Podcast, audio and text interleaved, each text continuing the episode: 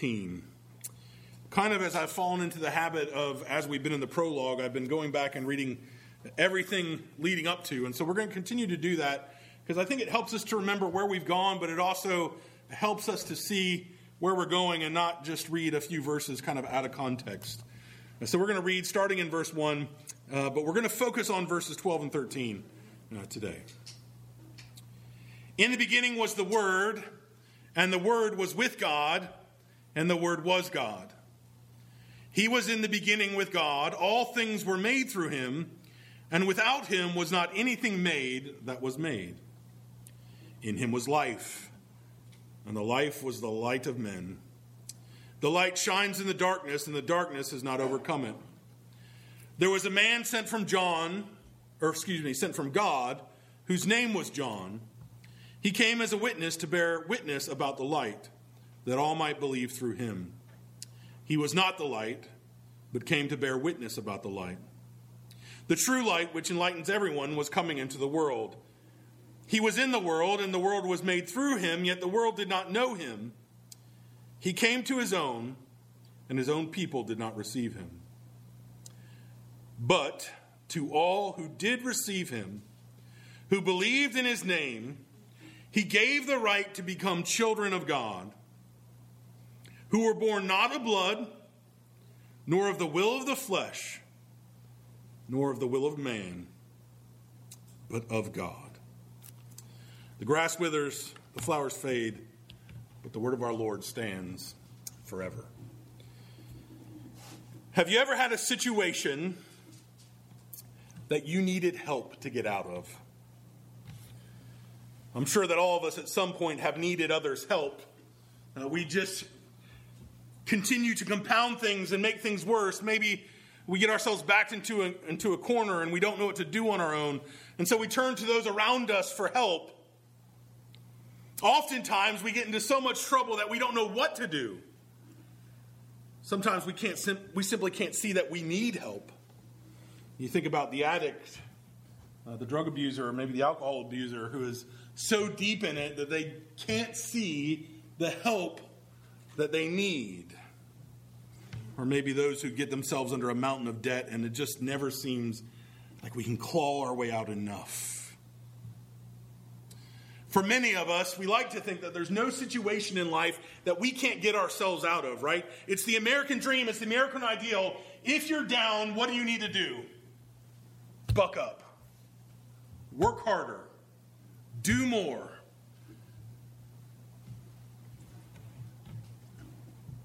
You can get there if you try. But the reality is that when we consider our problems, any problems we might consider, uh, what we have to see is that our problem, our real problem, is far greater than we could have ever possibly imagined. It's a problem that we cannot deal with on our own. It's not a problem that we can go to, I don't know, do people go to bookstores anymore? Uh, you can go to bookstores, some people, I guess, and find a help, self-help book for, right? Our problem's greater than that because our problem is that we are completely alienated from the God of the universe. We are lost in our trespasses and sin, and there's nothing that we can do to save ourselves. That's our problem. And John comes and tells us that there is a solution to our problem. He tells us about the true light that shined in the world and as we saw last week, was also rejected by the world. Because that's the reality. The rebellion, our rebellion against God, is our great problem. It is the great problem of mankind that we are living as aliens and strangers to God. We are his enemies. And John, in his gospel, gives us the solution. Do you want to live counterculturally? Do you want to live differently than this world? Do you want to be reconciled to God? Then here's the answer. If you've ever wanted to know the answer, here's the answer. I'm going to give it to you, so just hold your horses. But all who did receive and believe in his name, he gave the right to be children of God. What is the answer? What is the great answer to the world's problem? And it's, it's a wonderful answer because it's the easy, not easy, uh, what's the right word? It's the answer when I was growing up and in Sunday school. They said, if you don't know the answer, just say Jesus, right? That's the answer. The answer is Jesus. John tells us the answer to life's problems, to the problem of sin, and it's Jesus. And we're going to see this in three points this morning. We're going to see the mark of faith, the right of faith, and the change of faith. The mark of faith, the right of faith, and the change of faith. Let's begin by looking at the mark of faith. There is a basic difference uh, in how mankind responds to God. And the reality is uh, that men only respond in one of two ways when it comes to Jesus they either receive and accept him for who he is, or they reject him. Uh, that is the reality of this world. That you either have faith in Jesus or you don't. John will later say in John 3:36, "Whoever believes in the Son has eternal life. Whoever does not obey the Son shall not see life, but the wrath of God remains on him." When we look at the world around us, we recognize all kinds of differences. We might say, well, some people are rich and some people are poor. We might say that some people are educated while other people are uneducated. We might see powerful, we might see weak, we might see the moral and the immoral. Uh, we live in a time where our political differences are often the great divider amongst people. But the reality is that we all fall into one of two categories. We either have faith in Jesus or we don't. Because the world, apart from Jesus, is all united under the guilt and curse of sin. Regardless of any other distinction that you might want to put on there, there are only two categories children of God, not children of God. Lost in transgression and sin, saved by the grace of God. That is it. And if faith in Christ is the great distinction in this world, then the question becomes what does it mean to have faith in Jesus? What does it mean to have faith in Jesus? Faith involves believing and receiving Jesus Christ as he has revealed himself in his saving person and work. We must receive Jesus as he has offered himself. That's what it says here in verse 12. But to all who did receive him, who believed in his name, he gave the right to become children of God. What does it mean to believe in the name of Jesus? Jesus, or as he's often called, the Christ, has come in a very specific way. And the reality is that people can't really deny the fact of Jesus, right? Jesus was a person at some point in time who made some sort of historical wave in the church, in, in, in Jerusalem. It's, it's a fact of history. What do you do with that fact is the question. Is simply acknowledging that Jesus was a person enough? John, in his later epistle, 1 John, will say this And we have seen and testified that the Father has sent his Son to be the Savior of the world. Whoever confesses that Jesus is the Son of God God abides in him, and he in God. It is not simply enough to acknowledge Jesus, to say, yeah, Jesus existed. It's more than that. We have to confess Jesus as God. To deny Jesus, to reject his deity, is to reject him. Jesus confronts his own disciples on this uh, as we look in, in the, the Gospels where he says, Well, who do you guys think I am? And we see this from Matthew 16. And Jesus came to Caesarea Philippi and asked the disciples, Who do people say that the Son of Man is? And some said John the Baptist, others say Elijah, or others Jeremiah, or one of the prophets. And he said to them, Who do you say that I am? Simon Peter replied, You are the Christ. You are the Son of the living God. And Jesus answered him, Blessed are you, Simon Barjona, for flesh and blood have not revealed this to you, but my Father who is in heaven. Jesus is Christ, Messiah, Son of God. Uh, Christ means anointed one. He comes as the anointed one. He came to, to fulfill a task. Now, when you look at the, the idea of anointed one, and particularly in the context of Israel, there were three offices that were anointed in the Old Testament prophet, priest, king. And all of them pointed to this anointed one. As Peter said, You are Christ, you are anointed, you are Son of the living God. And a refusal of Christ in any of these functions, again, is a refusal of Him. So if we refuse to accept God's word as He has revealed Himself, then we are refusing to accept Jesus as prophet, as the one who reveals God's word to us. If we refuse the cross, we reject the cross, then we are rejecting Christ as priest. That he didn't come to save us as the great high priest, to refuse to accept him as Lord of our life is to refuse him as our king. We must instead receive him, believe in him, bend the knee to be ruled by him, to yield and obey. He is anointed, he is Christ. And so we must receive him.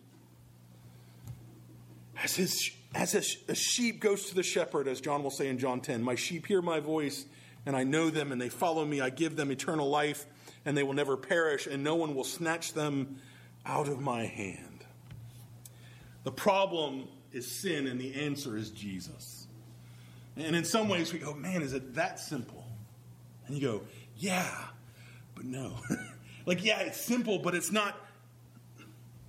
We tend to think of simple, I think we tend to think of not complex, not full of depth, but it is full of depth. Depth, excuse me. That Jesus has come and provided us a means of salvation, and we must receive him for who he is and what he is. That he is Son of God, fully God, fully man.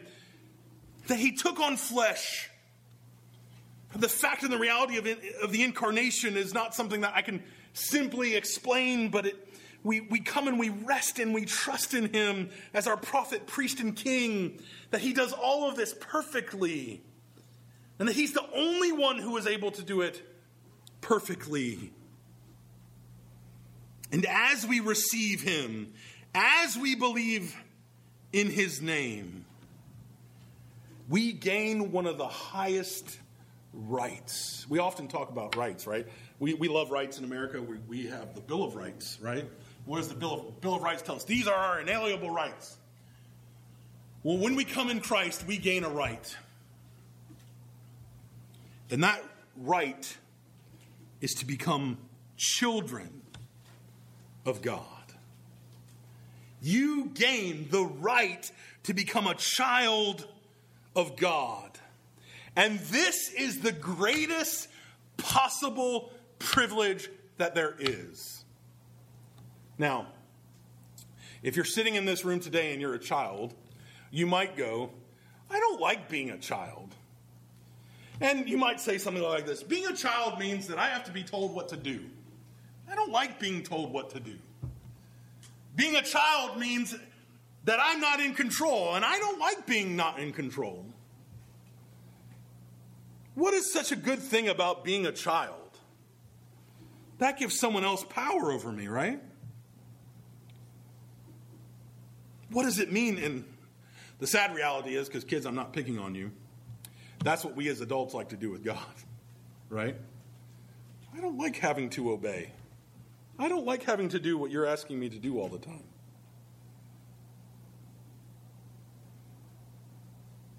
But God comes as Father. Some will argue that this means that God is the Father of, the Bible teaches God is the Father of everyone. That He is everyone's Father, but this is not supported biblically. In fact, he's going to go on to say, hey, there are some who are not children of God, who have not believed in me, who have not received me, who are not born of uh, blood, or who are born of blood and not of, and born of flesh, but not of uh, God.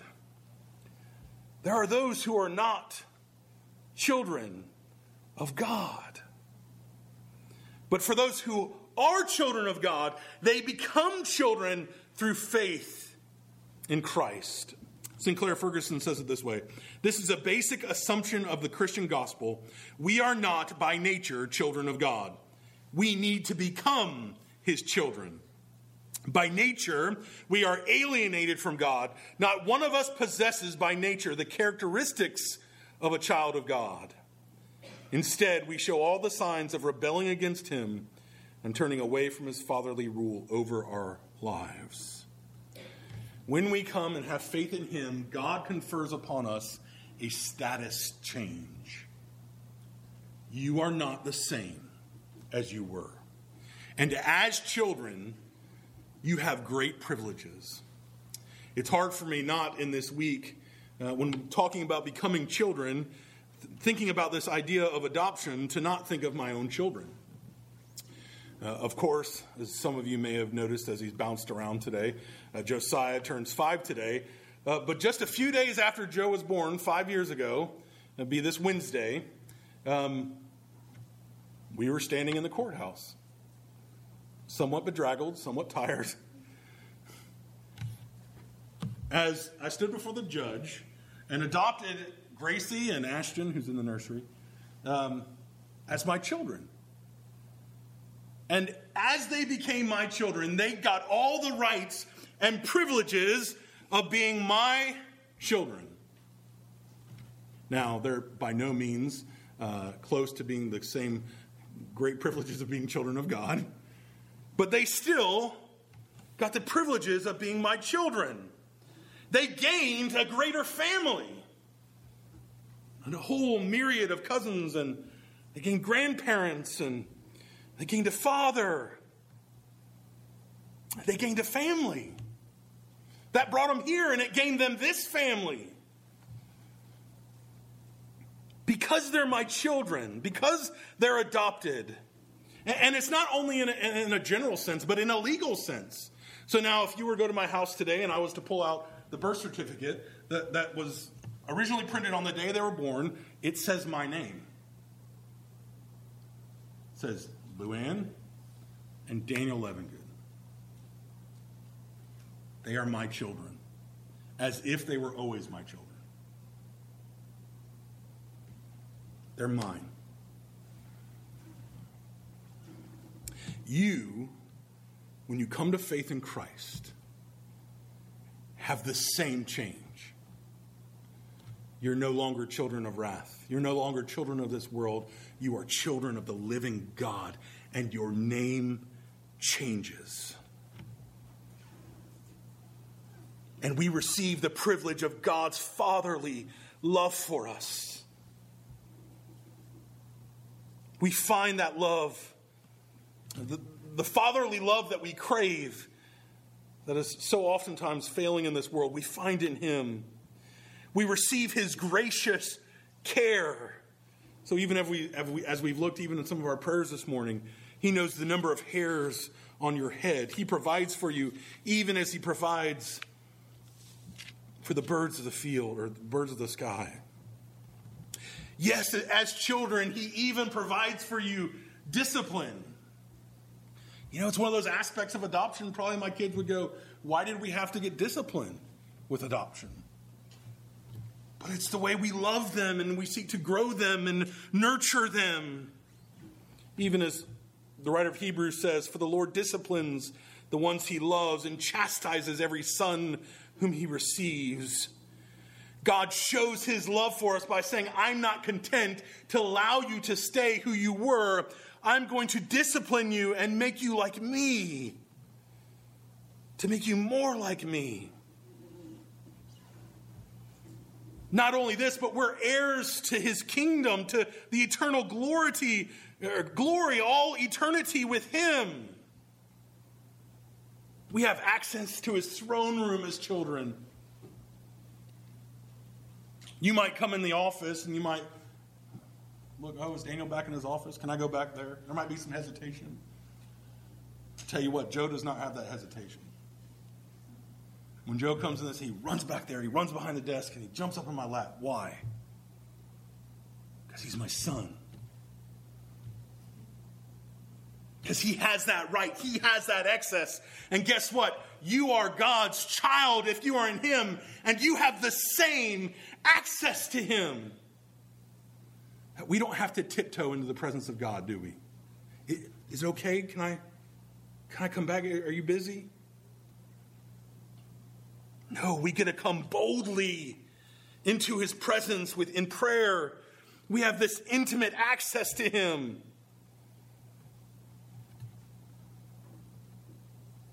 This is the privilege for all those who are called children of God.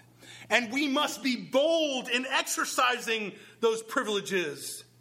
Because guess what? You receive them on the authority and the finished work of Jesus Christ. He has given these to you through his death and resurrection so that you can speak to God as Christ speaks to him. We should boldly exercise these privileges.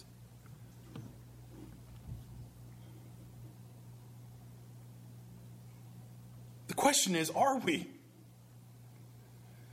Are we taking advantage of the privileges that we have in Christ? Are we living as children of the living God?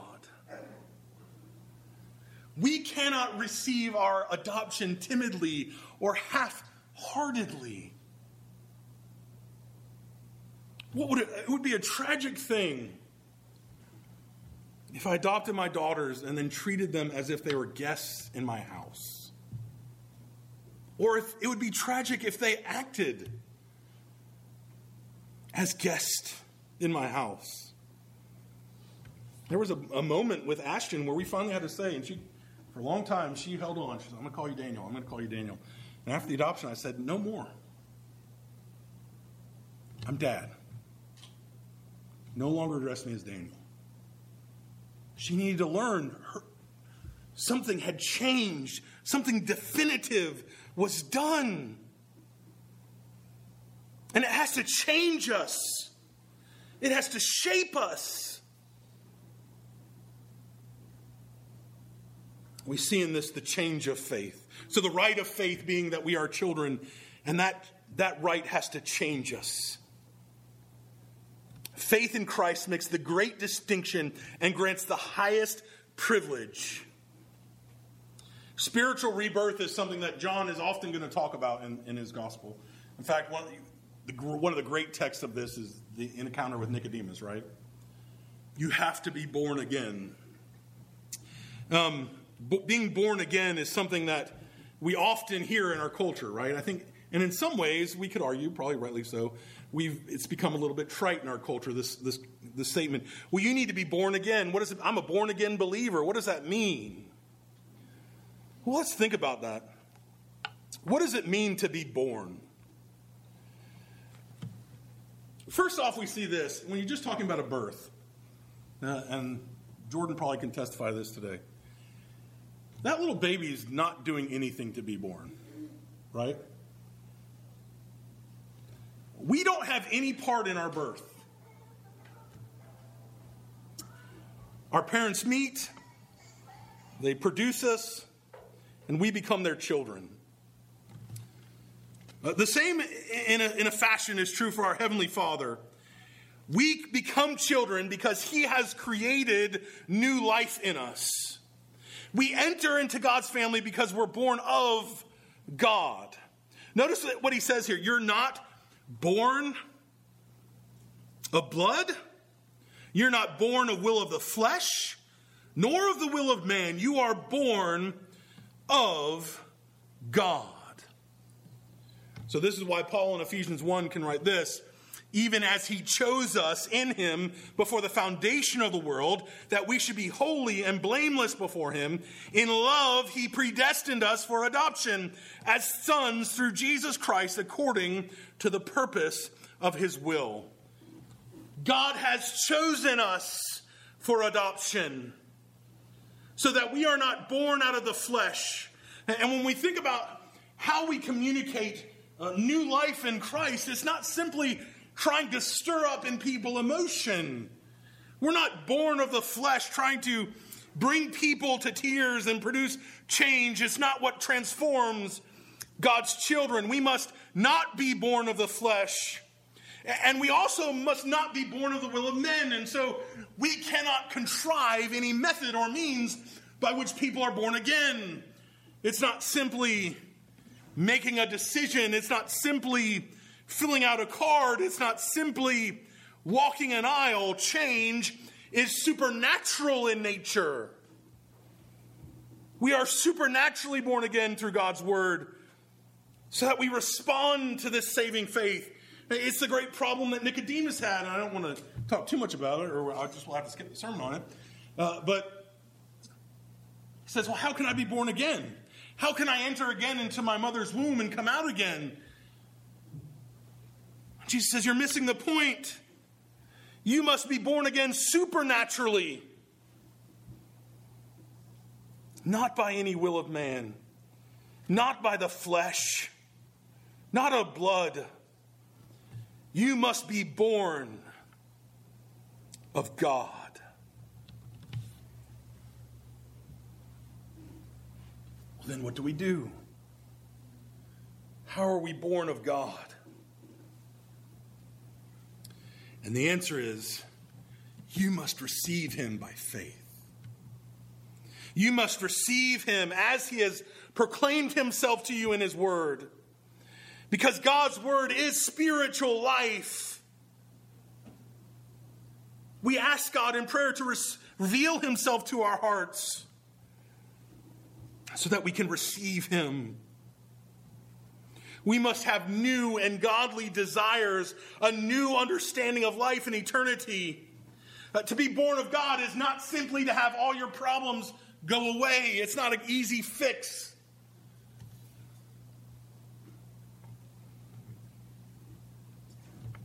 It's not even to have all our sinful tendency removed but it's to have the spiritual ability and the desire to know God, to worship Him, to do His will. And this only can happen by the Spirit working and bringing new life in you. So that we stop living for the things of this world, so that we stop living for the flesh and we live for God. We live in a manner worthy of our family as we are children. There is no greater change in our life. The reality is this that if Joe's been on this life for five years, that means the girls have been adopted for five years. Hey, son. And the reality is that you look at them, they're changed. They're different people than they were. And much of it is, is simply because of their status. They had a mom previously who worked all the time. She was a single mom. What else was she going to do? They didn't have a father in their life. And their adoption changed all that. So they had a mom who was at home who could be with them. They had a father who loved and cares for them, who disciplined them and tries to grow them in, in their faith. Imperfectly, yes, but it changed them. And that's just a small glimpse of the change that we have in him. Because everything that's wrong with me, and, and you know me, there's a lot wrong with me. I'm by no means is my adopting of these two beautiful girls uh, even close to what God has done. But for all that's wrong with me, none of that is wrong with God. And so his adoption is perfect. And so hopefully one day uh, my, my children can look at me and go, yeah, my, our father was imper- imperfect, but we have a heavenly father who has loved us and cared for us. And so we have a new father in him. We have a new brother in Christ. And he joins us, he unites us to him and to one another so that we have this new family of faith. And that's what we are. We are a family united together in the bonds of Christ, that we are adopted as sons and daughters, that we are children of the living God. But this, by necessity, means that we must be different. We must stop living for the things of this world. We cannot have a faith that is content in small things. We cannot have a faith that's content in doing just enough. We must put the old man to death. We must put on Christ. We must no longer allow the world, the flesh, and the devil to have influence and sway over our lives because we are no longer children of this world. We are no longer children of wrath. We are children of God. It is a great hope and a great joy. I have loved going through and, and am loving going through this prologue of John because there is so much here. To all who did receive him, who believed in his name, he gave the right, the right to become children of God. You believe that? Do you believe that you're a child of God?